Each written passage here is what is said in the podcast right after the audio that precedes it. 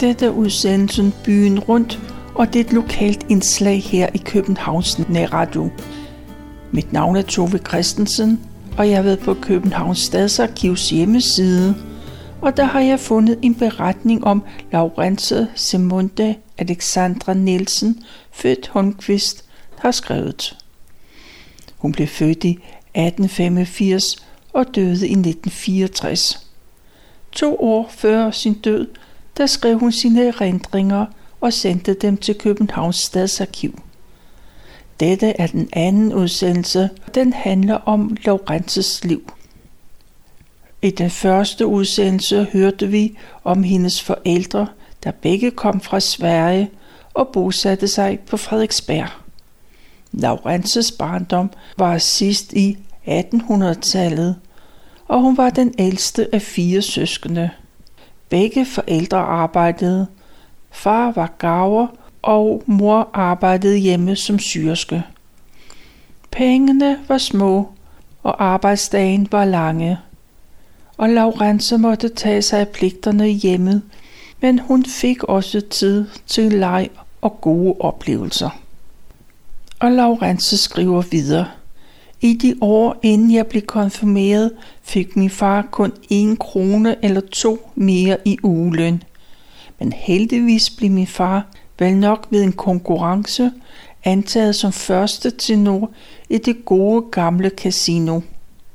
Teatret havde et ret stort kor af damer og herrer. Der blev spillet operetter, Kaptajn Grants børn, Jorden rundt i 80 dage, Lykketårnet, Dukken og det meget smukke stykke, Den lille pige med svovlstikkerne, og med den kønne musik af August Enna. Jeg lærer nu af, at jeg var med i den forestilling. Der var 8 eller 10 børn, som hujende skulle løbe ind og håne den stakkels lille tændstikpige. Det var nu ikke en lille pige, men en ung dame, som sang titelrollen. Hun hed Tyra Larsen, og hun var så træt ved prøverne, at hun besvimede nogle gange. 2 kroner lader til at være enhedspris for meget i de dage. Også i casino fik far 2 kroner per aften, men noget det gik jo til sporvogne. Herrer fra koret i casino dannede deres eget kor, og de sang et par sæsoner om sommeren i det gamle Valdorslund. Det var en hyggelig gammel have, der lå på Valdorsvej. Senere blev der dannet et mindre herrekor, som om sommeren sang i noget, der hed Cirkushaven. Det var en lille hyggelig have, der lå op til cirkusbygningen. Den gamle cirkusbygning den blev ødelagt ved en stor brand for mange år siden. Den er bygget op igen, men den hyggelige have blev inddraget. Al den sang var jo også indtægter, men det kostede også, at min far han altid skulle være pænt klædt. Han havde kjolesæt, og det blev gennem årene renset, børstet og presset. Jeg har set det i min hele barndom. Jeg mener, da min far havde en frakke over, når han skulle ud og synge, kunne de jo ikke gå i kjoler vidt hen ad gaden uden frakke. Jeg kan kun huske, at min far har fået 1 sæt tøj i hele min barndom, og det blev delvis ødelagt den første gang, han havde det på. Vi havde længe talt med vores underbeboere, at mon ikke vi skulle overkomme og lege en vogn og køre en tur i skoven. Det blev vist ikke noget særlig god tur, for det regnede hele tiden. Min far sad på bukken hos kusken. Sæderne var trukket af rødt plys, og da det også regnede bag på min fars plads, så blev hele ryggen på hans fine og noget lyse sommertøj helt rødt. Det blev aldrig helt pænt mere. Fra casino fik vi, eller rettere far, fribilletter hver 3. eller 4. uge, og dem skulle jeg hente. Sporvognen blev kaldt for Hønen. Den kørte fra Korsgade over dæmningen til Søpavillonen og ind mod byen. Jeg husker ikke, hvor langt jeg skulle køre med den. Jeg måtte vel gå det sidste stykke vej. Senere kom den store syresporvogn, som kørte over Nørrebro. Casino var et stort, smukt teater. Egentlig betyder navnet et lille hus, men det var et meget stort hus. Den lå i Amalienborg Gade, lige ved Amalienborg Slotsplads, og var meget dyb, og det gik helt ned til en ny Toldbodvej. Når der blev spillet om aftenen, var det som et palads. Først kom han ind i en stengang, der var kun lidt lys, men så kom han ind i lyset fra store kroner. Den store hal, eller hvad man nu skal kalde den, var i 2 etager og 4 trapper, 2 i hver side. Det gik op til et galleri. Oppe på galleriet var der indgang til pladser på gulvet, og derfor var det en stor vandring op og ned af de store tæppebelagte trapper. Tilskuerne, der havde pladser oppe, skulle ned og kigge, og dem, der havde pladser på gulvet, de skulle op og kigge. Og der var chokoladeboder, dem var der nok af, og alle gik ud og snakkede og gnaskede. Gik man videre gennem den store hal, kom der, ja, hvad skal man kalde dem? Jeg kaldte dem for en gang. Men det hed vist pergola eller Bazaargangen. Men der var ingen hængende grønne planter, og der var ingen bazarer. I den lange Bazaargang var der mange spejle fra gulv til loft. Skiftevis var der røde sofaer. Det hele strålede om aftenen ved teatertid. Men om dagen, når jeg skulle hente billetter, var alt mørkt. Undtagen 1 eller 2 røde døre, der var åbent. Det gav lidt dagslys. Jeg var faktisk bange, når jeg skulle gå derhen. Jeg så svagt mig selv, hver gang jeg passerede et spejl, og jeg ønskede bare, at jeg var nået ned til garderoben ved enden af gangen. Inde til højre var kontoret. Jeg fik billetterne, og så skulle jeg det hele igennem en gang mere, til jeg igen stod på Amalienborggade. Det var en lille dør ved kontoret ud til Toldbodvej. Jeg tænker, at skuespillerne brugte den indgang. Men det var vanskeligt at finde, så jeg tog alligevel den rigtige indgang. Nogle år efter, at Carstensen havde åbnet Tivoli, skaffede han midler til byggeteatret Casino. Hans tanker var, at Casino, når Tivoli lukkede om efteråret, skulle være et vintertivoli, hvor folk kunne hygge sig indendøre og promenere af den lange Bazaargade under de pragtfulde, strålende lysekroner. Men det blev aldrig det, han havde tænkt. I nogle år havde Journalistforeningen dog, mens jeg var barn, afholdt deres store karnevaler der. Men det hele gik i stå, og nu har teatret i mange år været brugt som pakhus. Og mor, hun syede og syede. Aldrig med et ord beklagede hun sig sin triste plads i tilværelsen. Når hun blot mand og børn oplevede noget af det, som ikke var blevet hende en del. Hun var aldrig gladere, end hun så os andre gå ud i byen og opleve noget af det, hun ikke selv kunne være med til. Skønt, mit Jan var et lille håndværkerhjem, havde jeg mange lykkelige oplevelser. Min spillelærerindes forældre flyttede, da jeg blev lidt ældre. De flyttede til Hillerød. De var så venlige mod mig, og i 2 eller 3 ferier inviterede til deres hjem. Jeg husker det tydeligt, og de boede i Slangerup-gade den første gang, jeg boede hos dem. Overfor var der en stor markedsplads, og der havde de sigøjnertrup fået lov til at slå sig ned. Der var meget interessant at gå imellem dem og se, hvordan de havde indrettet sig. Det var et farligt rod, de havde.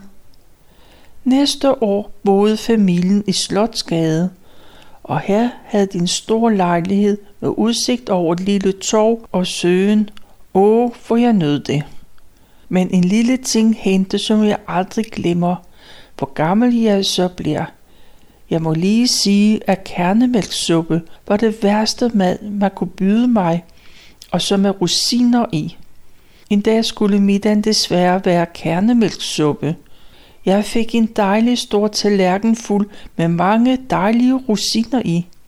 Selvfølgelig spiste jeg op og var indvendigt lykkelig over, at det var overstået, uden at det var kommet op igen. Men de tanker, at nu var det endelig spist, Men de tanker, at nu var det da endelig spist, kendte fru Petersen ikke noget til. Og hun sagde, du er en flink pige, og du skal have en portion til. Og ak og ved, hun tog hurtigt min tallerken og gav mig en portion til.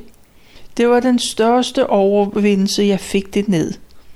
I mange, mange år kunne jeg ikke lide kernemælk, men ens madvaner, de forandres ofte gennem årene. Og nu holder jeg meget af kernemælk. Jeg havde den ene ferie fået 2 kroner med til slik, eller hvad jeg nu ville bruge dem til. Et ved jeg, at jeg brugte ikke pengene til mig selv. Jeg spekulerede hver dag på, hvad jeg skulle købe til mine 3 søskende. Jeg købte så 3 ting. De 2 har jeg glemt, hvad det var, men jeg husker tydeligt, at jeg købte en dejlig sort hund med sort skind og på 4 hjul til en af mine mindre søskende. Den havde måske kostet 1 krone. Jeg synes, den var så dejlig, og jeg mindes ikke før eller senere at have haft så fint et stykke legetøj. Og så går der nogle måneder, og Laurence fortsætter sine skriverier. Hun skriver, jeg har lige været på en ferietur, så det er svært at komme i gang med at skrive igen. Sommeren 1962 har været våd, regn og regn og meget få solskinstimer, klager og jammer fra alle. Men da jeg var barn, synes jeg ikke, der regnede ret meget. Ikke i ferien i hvert fald. Så skulle vi i Søndermarken hver dag. Udover ferien var der ikke ret meget tid til leg. Dog en times tid efter vi havde spist aftensmad. Vores vej var en dejlig at lege på. Der kom ingen biler og ingen cykler dengang. Jeg havde en dejlig bold, som havde kostet 50 øre. Pengene havde jeg sparet ved at løbe byærner for andre. Vi hinkede paradis og shippede. Det var mærkeligt. Det var de samme lege mange år for mange. Det er de samme lege gennem mange år. Jeg tænker på vores barnevogn. Alle hjulene havde et jernbånd om, der skramlede, når jeg kørte med den. Vi havde den samme vogn til alle 4 børn. Men Andersen, vores venner i huset, fik en meget fin engelsk vogn til deres første barn. Den havde gummihjul. Det var så flot vogn. Men den måtte vi store piger, Carla og jeg, aldrig køre med. Kun fru Andersen selv. Men det barn, der var købt til, kom næsten aldrig ud at køre i den, for fru Andersen havde næsten aldrig tid. Hun passede jo om hus og børn og klistrede cigarkasser og strippede tobaksblade, så det var meget sjældent, hun kørte med barnet i den fine vogn. Men fint skulle det være, og alle i huset vidste, at det var Andersens vogn. Men så var der jo det ved det, at den var købt på afbetaling med 1 krone eller 2 om ugen. Så inden den var betalt, havde barnet vist ikke brug for den mere. Det var også Andersen, der havde den høje cykel, og der var nok også på afbetaling. Vi havde ikke ret meget tøj at skifte med. Mor havde, som jeg husker det, 2 kjoler og 2 nederdele at skifte med, og et par sorte udringede sko, som havde kostet 2 kroner og 50 øre. Et par bomuldstrømper kostede 25 øre, og begge dele blev sat til side, og når mor havde haft det på. Ud gik hun jo så godt som aldrig, så begge dele holdt i mange år. Men en gang imellem kom jo nogle på besøg, og så skulle de fine sko på. Til hverdag havde hun mørke sutter på, og de var gode at træde maskinen med. Selvfølgelig havde mor nogle gamle strømper til skifte med, men vi tog aldrig noget på afbetaling. Nogle få almindelige bommelstøj til os 2 piger kostede jo ikke så meget, og kjolerne blev syet om søndagen. Aldrig havde mor fri. Jeg husker, jeg havde en meget køn kjole. Den var sort og hvidternet, papitetern, som det i dag kaldes. Kjolerne var syet ens, liv og nederdel. Der var ikke så meget digedare dengang. Til drengene syede mor kadetbluser af hvid og blåstribet tøj. Bukser til drengene måtte hun også have syet.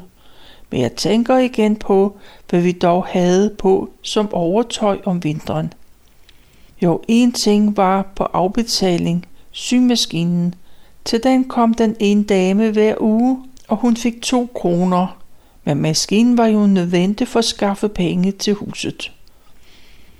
Det er mærkeligt, men jeg har aldrig set min far drikke en øl derhjemme. Det havde vi aldrig. Til tider, når det for eksempel var jul, så blev der købt en skibsøl til far. Vi andre skulle ikke have noget at drikke, for der var jo vand i hanen eller i posten. Min far var som regel hjemme om aftenen, hvis ikke sangen lagde beslag på ham. Jeg havde mange gange set min far hjælpe med at vende kraver om aftenen, de kraver, som mor syede. Han vendte dem, mens jeg øvede mig på klaveret. Jeg måtte også hjælpe min far med sangene, som han skulle lære. Der blev altid arbejdet hos os på den ene eller den anden måde. Det var mærkeligt, men jeg har aldrig hørt min far og mor tale om penge. Det må de jo have gjort. Af faste udgifter var der jo kun huslejen. Den var på 17-18 kroner om måneden. Alt andet måtte gå og komme, som det bedst kunne. Da jeg var cirka 12 år, så syntes min far og mor, at jeg skulle fotograferes. Så det var jo nødvendigt med en ny kjole. Og så fik min mor sine fine sko på. Min mor, fru Holmqvist, var virkelig en nydelig dame, når hun enkelte gange viste sig på gaden. Jeg tror, hun havde en hvid sjal over sine skuldre. Vi skulle helt til Nørrebro i en forretning, mor havde sikkert kendt fra den tid, hun syede i Nansen gade. Der handles kun med varer i alenmål. Forretningen lå en lille lav bygning, der hvor nu sakramentskirken ligger. Mor købte noget meget smukt chokoladefarvet uldent kasmir. Kjolen blev jo syet i anledning af, at jeg skulle fotograferes. Det skulle min skoleveninde Carla på anden sal, og så skulle jeg også tages op. Det var virkelig en begivenhed, når man tænkte på, at det var sidst i 1800. Min mor kunne ikke tage med, og jeg kunne jo ikke selv klare det. Da det virkelig var en begivenhed, var det ikke så let at ordne. Så det blev aftalt, at min far skulle tage fri en nærmere bestemt dag, en eftermiddag. Far kom hjem og hentede mig, og jeg var pyntet og fin og havde min chokoladebrune kjole på. Jeg mener at huske, at mit hår var blevet krøllet i lange krøller ned over skulderen. Men for ikke at skrive noget digtet, har jeg nu i aften taget min æske med fotografier ned. Nu ser jeg lidt på de mange gamle familiebilleder. Klokken er 12 nat, så nu har jeg det bedst. Ganske mærkeligt. Her er det. Det er mine fine krøller. Jeg har perlekrans med et gravhjerte på. Det havde jeg lånt af Carla. Inden min far og jeg kom afsted til den fotograf, var der gået nogen tid, da min far jo også skulle klædes om. Det var blevet hen på eftermiddagen. Det må have været en efterårsdag, for mørkt begyndte langsomt at sænke sig. Og da første fotograf mente, at hans atelier var for mørkt nu til fotografering. Og så måtte far og jeg jo gå videre. Først den tredje fotograf, vi kom til, mente, at der var lys nok. Der var hos ham et meget stort glasloft, så han ville gerne tage op. Men der var jeg så træt, det kan ganske tydeligt ses på billederne, og mine øjne var halvt lukkede og mattede. Det var jo kedeligt, for det var det eneste, der var pænt hos mig. Da der ikke er så meget ved at se på pigen, så ser man jo hellere på kjolen. Den var jeg meget glad for og er endnu, når jeg ser på det billede. Bærekraven, eller hvad det nu hedder, var af fløjl af kjolens stof, og rynkerne var lige og akkurate, og bæltet var også af fløjl. Det beviser, hvor fint min mor kunne sy. Og skoene, det er sande en omtale værd. De sorte overlæderet var lak og tungt. Jeg magen til sko har jeg aldrig set. Langs skoens tunger var der en hvid silkesnor. De var så fine, og dem skulle jeg rigtig spare på. Bare den fotograf dog havde sagt, må vi så få et lille smil. Det havde pyntet godt, tror jeg. Efter vinter og forår nåede vi til pinse. I påsken skulle man bare blive hjemme og hygge sig, men pinse, der var sommeren rigtig kommet. Så skulle min far og jeg og Carla og hendes far på den dejlige pinsetur, som vi så længe havde glædet os til. Hvor kan det dog måtte være, men der var altid varmt og sommer, når vi skulle frem til pinse. Lige fra jeg kan huske tilbage på vores skovtur, synes jeg, at jeg havde den samme hvide kjole på. Men det kan da ikke passe, for jeg har jo vokset, og kjolen beholder jo sin størrelse. Men jeg havde også en lyserød, men den var vist ikke fin nok til pinseturen. Vi skulle have en stor madpakke med. Hvad var der med som pålæg? Jo, der var vist leverpostej og måske kødpølse, måske æg. Der var aldeles lige meget, hvad pakken indeholdt, for det var sommer og det var pinse. Som jeg har skrevet, så boede vi på Helgesvej, og derfra var der en lang vej til Klampenborg, for turen skulle absolut gå til Klampenborg. Charlotten Lundskov var ikke en rigtig skov for en pinseudflugt. Der var meget lange spadsereture, men vi synes alle, det var herligt at gå. Far og Andersen gik på fortorvet, mens Carla og jeg gik på den lille sti på markkanten. Jeg synes, det var så meget marke og ikke mange huse dengang. Jeg tror, at børn i dag ville protestere, dersom man vil byde dem at gå til Klampenborg. Det kan vi ikke, vil de nok hylde, dog lige med undtagelse af spejderne. Men vi var alle fire lykkelige. Da vi så endelig nåede vores mål og blev bænket, så fik vi maden pakket frem, og så fik Carla og jeg en sodavand hver. En sodavand, en hel hver. Ikke til deling, den skulle der rigtig nok spares på. Mændene fik nok en øl. Så gik vi til Dyrehavsbakken. Der var så meget at se på, så mange ting, der var udstillet i de mange boder. Men af al den stads var der ikke noget, vi kunne få noget af. Der blev solgt balloner som i dag, og 2 balloner skulle vi piger have med hjem. Sandelig ikke til os selv, men til de 2 store af vores søskende, som var for små til at gå med. Og som trøst skulle de have en ballon hver. Det var meget vanskeligt at få de balloner hjem hele. Da vi havde været rundt og kigget på alle herlighederne, så skulle vi jo tænke på at komme hjem. Dengang var der jo ingen iskage at købe, og det var ikke råd til en omgang kaffe, så der vankede ikke mere godt den dag. Og dog, det næstbedste var jo tilbage, at køre med toget hjem. Køre i tog var noget af det, vi gjorde kun, når der var pinse. Pinsetogene havde 2 etager, og det var mest sjovt at komme op i den øverste etage. Det var svært, når vi også skulle passe på ballongerne. En gang var jeg meget ulykkelig, for på trods af, at jeg passede meget på, så kom en ballon i nærheden af en stor cigar, og ak, med et knald var den ene ballon væk. Det var meget trist kun at komme hjem med den ene. Om sommeren om lørdagen fik jeg af mor 2 kroner og 10 øre, så fik jeg besked på at gå til slagteren og købe en stor lammekam til 2 kroner og for 10 øre urter og kartofler. Det fik jeg også altid. Så blev der kogt frikassé med kartofler. Gulerød og persille havde Andersen plantet i den lille have, der var inde i gården. Det lille stykke med køkkenurter måtte vi have på betingelsen af, at vi holdt stykket med urterne meget rent. Mens vi havde været på pinsetur, havde mormor gået hjemme og hygget sig med de 2 yngste. Nej, vi havde i stuen til gaden 2 vinduer, der var der gardiner for, helt lange fra loft til gulv. De var vasket og tørret dagen før, og dem havde mor strøget, mens vi var på tur. Noget strygebræt havde vi aldrig haft. Der var en ting, som altid kunne undværes dengang. Man strøg på et bord. Jeg tror, at det har varet næsten en time at få strøget et stykke gardin, og så var der jo 4 styk. Vores strygejern var en mærkelig ting. Ja, egentlig havde vi 2 slags.